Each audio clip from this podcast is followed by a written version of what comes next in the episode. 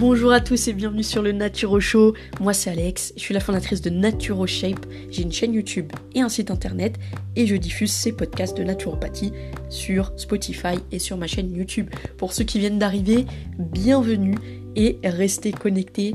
N'hésitez pas à aller voir les épisodes précédents où euh, je parle vraiment de choses concrètes pour comprendre votre corps, parce que pour moi c'est l'enseignement le plus important qu'on doit donner à l'heure actuelle, et je mets un point d'honneur à partager toutes ces connaissances afin que vous preniez soin de votre santé. Et on continue avec les oligo-éléments.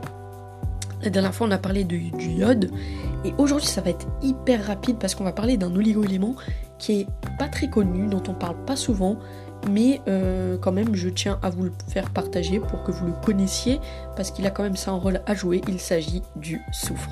Alors on est parti, je dis hein, ça va être vraiment très très rapide mais euh, c'est quand même un rôle important. Donc on va en parler. Le soufre est un composant des acides aminés soufrés, notamment la méthionine et la cystéine.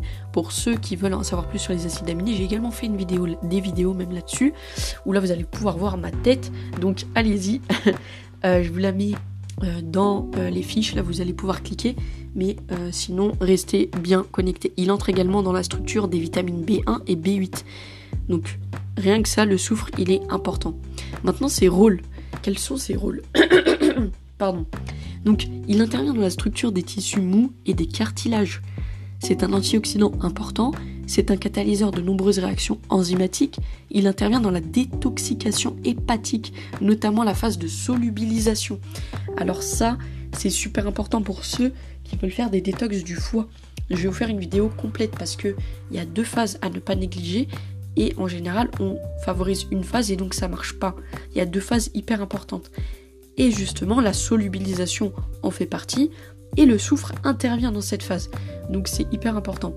En ce qui concerne les apports conseillés, malheureusement l'ANSES n'a pas déterminé d'apport conseillé en soufre. Pourquoi? Et ça c'est la bonne nouvelle, les apports conseillés en acides aminés sont suffisants pour couvrir les besoins. Donc en gros vous allez avoir votre quantité de soufre dans vos acides aminés. Donc euh, voilà, c'est vraiment tout ce qu'il y a à savoir sur le soufre. Euh, vraiment, euh, faut pas se casser la tête, le soufre c'est juste ça, voilà, c'est bien de le connaître.